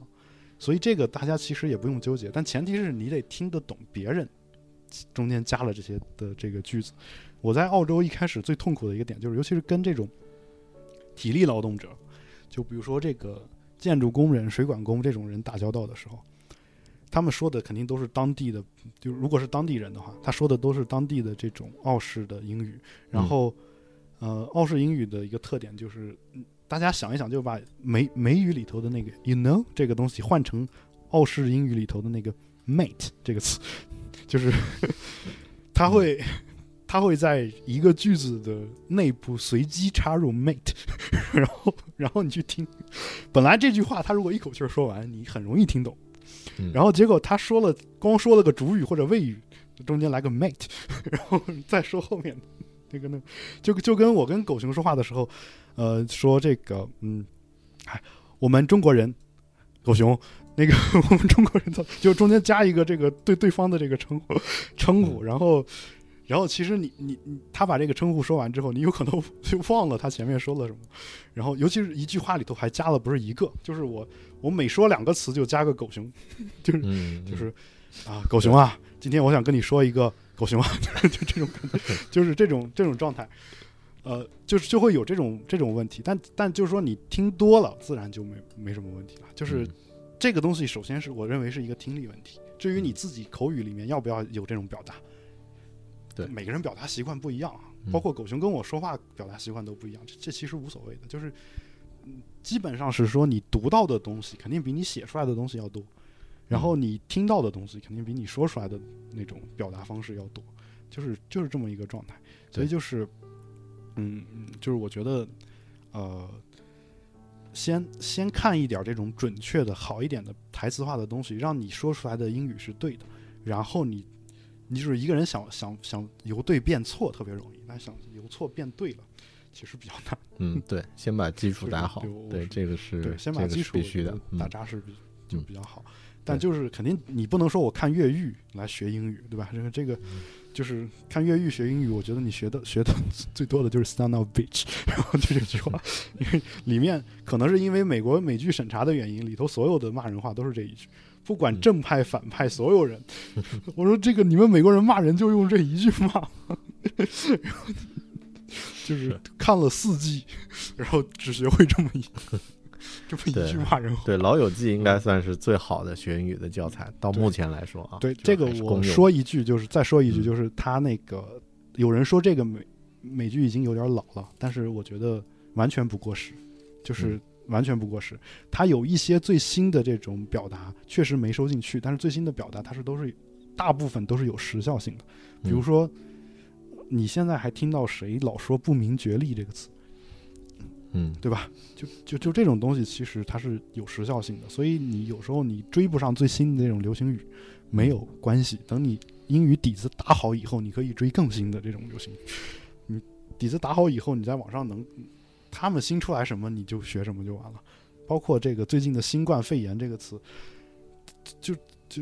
这个冠状病毒这个词，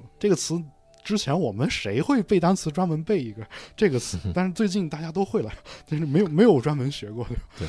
对吧？是，就是这个。哎呀，聊得很开心啊！今天这个1个多小时，但时间也挺长啊。为了照顾大家，我觉得，咱们再聊一个问题，你差不多今天就可以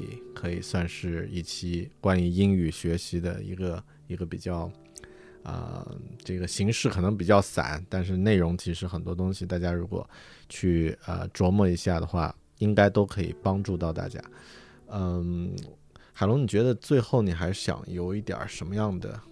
就是哪个方面你还觉得想深入聊一下？我们找一个话题再深入聊一下。深入聊一下呀，就是我想聊的是一个点，就是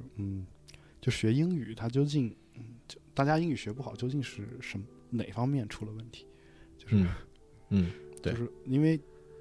大狗熊其实如果你也是有一个从小城市到大城市这么一个中学到大学的过程的话，我不知道你有没有发现过一个情况啊，就是我自己的一个切身感受是因为我自己就是高中的时候啊，除了英语以外别的学科都特别好啊，就是数学物理化学生物这些科目基本上都是满分平时，然后偶尔可能就达不到满分这样一个状态啊。当然高考最后没有考那么好，但基本上还是我们县的第1名，就这样一个状态。然后但是英语不是这样，英语就觉得特别低。然后我们现在里面很多很多人都是这个样子，就是他会觉得说别的学科像数理化这些都比较简单啊，尤其是学习好的同学，然后就是英语学不会。然后学习差的呢，虽然他们数理化也不怎么样吧，但他们也觉得说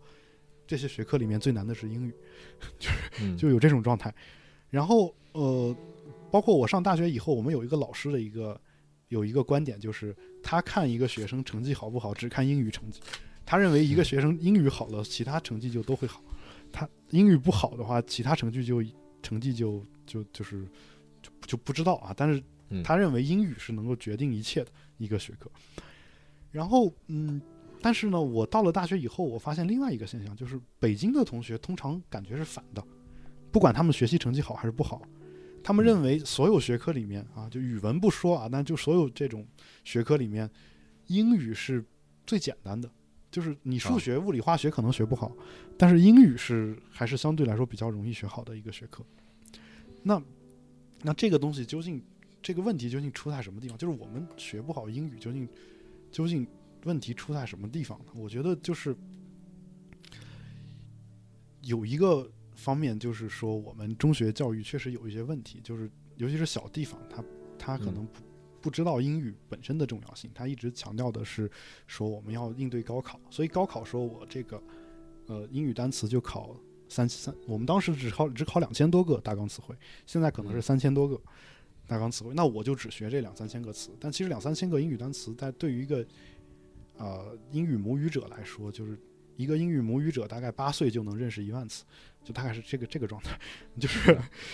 我们学完高中的词汇量可能还达不到别人一个8岁小孩的这样一个水平然后英语美国家的成年人，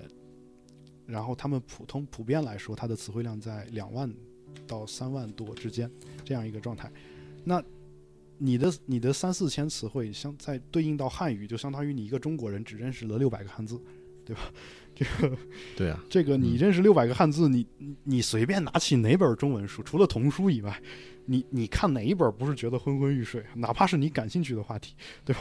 那这是我觉得其中的一个原因，就是我们非一线城市的这个英语学习者的一个问题。那么还有另外一个原因，就是我发现很多人大学毕业以后，因为4、6级都过了，然后大学毕业了，最后觉得自己英语还是不好，学得不到位。那我觉得其实这里面有一些原因，它不是出在英语本身上面，因为英语只是一个语言，我们所有人天生的就具备学会一门语言的能力，要不然我们也学不会自己的母语。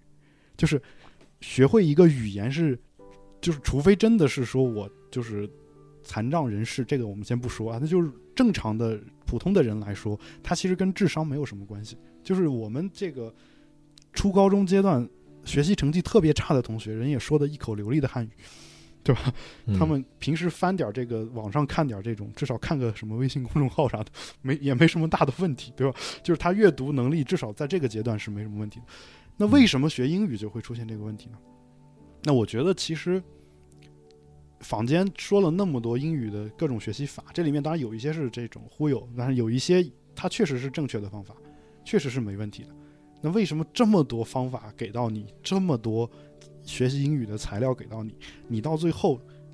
外国人家一个人人都会的东西你就学不会呢？是跟我们人种有关系吗？我觉得没什么关系。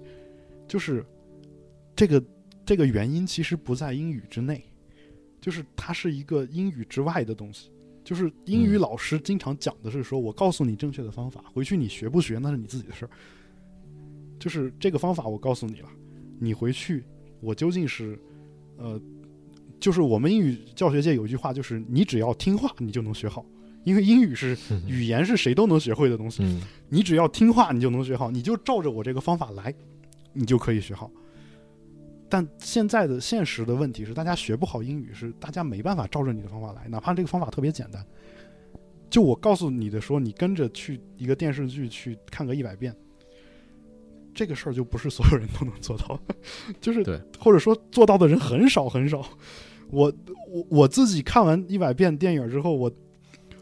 我的老师跟我说，他教学这么多年，像你这样听话的人不超过10个，跟我说，就是啊，你真的看了100遍啊，就是，嗯，就是这个状态嘛，就是当你看了100遍之后，你会发现，就是我们现在比如说有时候听力，可能还会说我必须很认真的、很专心的去听一个东西才能听懂。就如果我一旦一走神，可能就有时候听不懂啊，还存在这个状态。但是那句话如果是在那如果出现了那个电影里面你看过100遍的那个电影里面的句子，你根本不需要说很专心的去听，它就跟我们很专心的在做一个别的事儿的时候，有一个中国人说了句汉语一样，一下子你就能知道他在说什么，那种状态，就是从一个主动积极的去听一个东西，变成了一个被动的，外面有这么一句话被我不小心听到了，我也能听懂，这样一个状态，其实靠的是这么一个过程，就是，但这个事儿就是很多人做不到，包括背单词，看完中文，看完英文，看中文，这个事儿这么简单的事情，看完英文看中文。为什么大家都做不到？为什么大家都背不下来？一个美国人，哪怕他就是就是也不是特别聪明，然后他的基本词汇量也在2万，他们是怎么积累的？为什么我们就积累不下来？就这些东西，其实它的难度，或者说它的就是我们之所以学不好，我认为这个点它其实并不在英语本身上面，它其实在学习法上面，就是它在一个更高的维度的一个层面，就是英语是这么一种特点的东西，它的正确的学习方法，我和狗熊通过大概1个半小时的时间就跟大家传授了很多了。其实你只需要会模仿会重复这么2个东西，别人怎么说你跟着怎么说，然后只要练足够长的时间你就能学会，就这么简单的一个最基本的逻辑和道理。但是为什么大家都没学会？那其实我觉得就是在一个更深更高层次的一个学习法的问题。但这个学习法的问题传统上讲它不是英语老师的责任，因为英语老师我只负责把英语教学英语这个学习法告诉你就行了，我不需要告诉你怎么更高层，你自己不专心不用功不刻苦不努力没有耐心什么没有持之以恒的这个毅力，这个事儿好像跟我英语没什么关系，就是大部分这个情况。所以我其实就是我为什么写这个英语自学手册呢，一方面就是纠正我国这个初中到高中中学阶段在大部分尤其是2、3线小城市这种教学里面的这个问题，另一方面就是帮助这个性格内向的人我找到一些方法。当然你是外向的人，那其中很多方法都是通用的，那你用起来可能比内向的人会更快，就是你刚听到一个什么马上就可以去说。但是如果你是内向的话，你可以前面需要一段比较长的时间的积累，那我把这个积累的过程也分享出来，然后就是我试图提供一些方法来克服一些比如说我背单词背不下去这个问题。就是我可以稍微提一个小点，我知道狗熊是在冥想对吧，就是你一直在做冥想这个，其实我也就是最近大概已经做了大概有个好几个月的这个冥想了。但其实这个冥想就是有一个点啊，但这个有点玄学了，我知道有些人是不信这一套的，但其实是有科学依据的对吧，就是冥想它给人带来的好处。但是我说的下面的这个东西可能没有什么特别多的科学依据，就是冥想有一个习惯，就是说我们把注意力集中在一个比较简单的东西上面，就比如说呼吸这个东西上面，然后如果你走神了不小心走神了，然后你再让自己慢慢的再回到你之前注意的这个东西上，比如说呼吸。那其实我们很多人背单词的状态，为什么你会看到有一些人背单词背到最后不背不爽，原因我个人就是隐隐之中有一种感觉，但这个就有点偏玄学的范畴了，我没有证据，但我自己是这种感觉，就是它有点像冥想。因为背单词就看英语看汉语这个事儿这个行为它有点像呼吸，它可能就跟呼吸一样是一个非常简单的过程。你注意力集中在这个上面的时候，你简单重复你可能会觉得很枯燥，但是你注意力集中在这个上面之后，你如果不小心走神了，然后你慢慢的再把自己的注意力拽回到这个背单这一个一个的单词上面来，这个过程特别像说我在观呼吸的时候，我在冥想的时候注意自己呼吸的时候不小心走神了，我不小心想到一个什么别的东西，然后我慢慢的再把我的注意力给拽回来，看到这个呼吸上面，就是这个是偏玄学层面的一个说法啊。但是我这个教程里面，我从另外一个角度，我去描述了一下这个状态。这个状态对于就是怎么提高一个人的这个耐心和专注，我觉得是有帮助的。当你有了耐心和专注，再有一个比较好的阅读习惯的时候，其实英语慢慢的就能学好了。在我看来是这样一个状态，就是这些点是一个英语之外的东西。就是我之前见很多英语老师，他哪怕自己学好了，他也不会去讲这个东西，就是他甚至他自己都不是这么学好的，他是被逼的。就比如说一个老师，我们经常会接到一种活啊，作为英语老师，就是一个家长说你就负责看着孩子，我一个小时给你1000块钱。就是你是一个老师，我知道你一天给他讲1个小时课，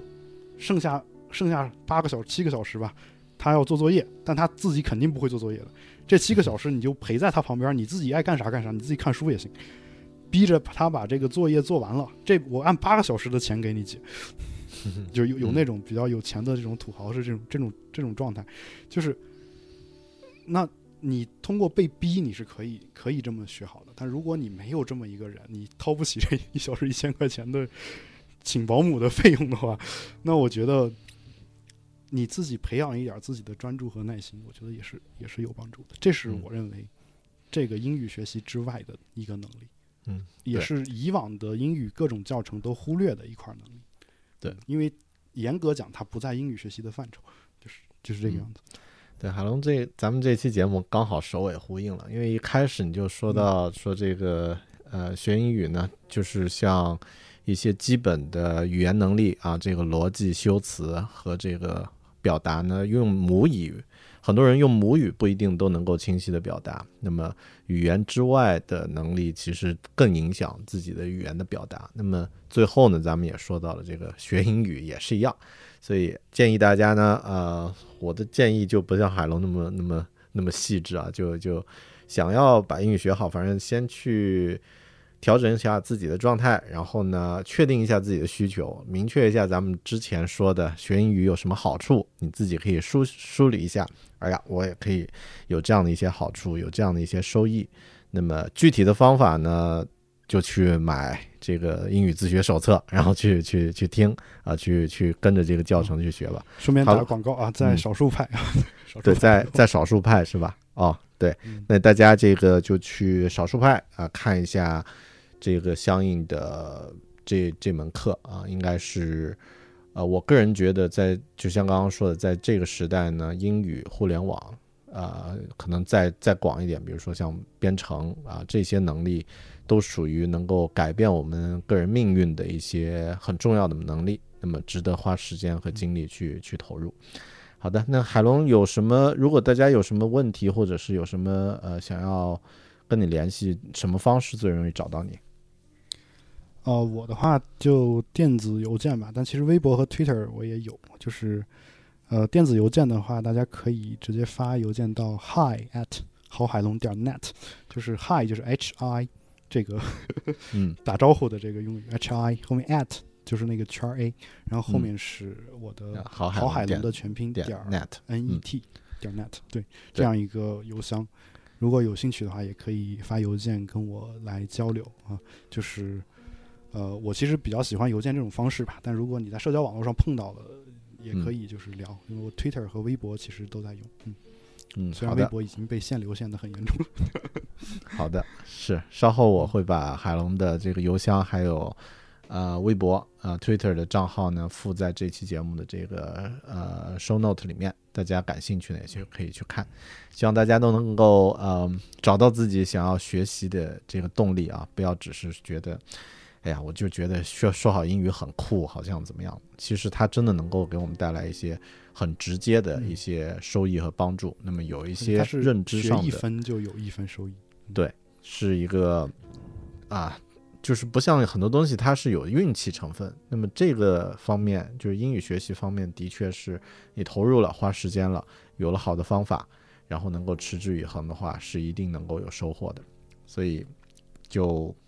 期待大家的一些反馈和感受吧。那么感谢海龙今天咱们连线啊，分享了那么多干货，具体的这个你自己的一些经验，然后也发散了一些不同领域的一些感受，所以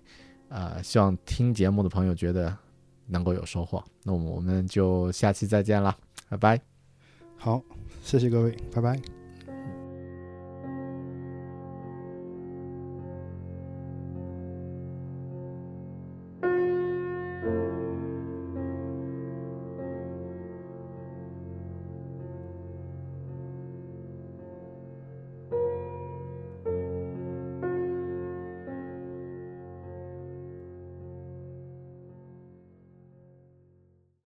When you need mealtime inspiration, it's worth shopping Kroger, where you'll find over 30,000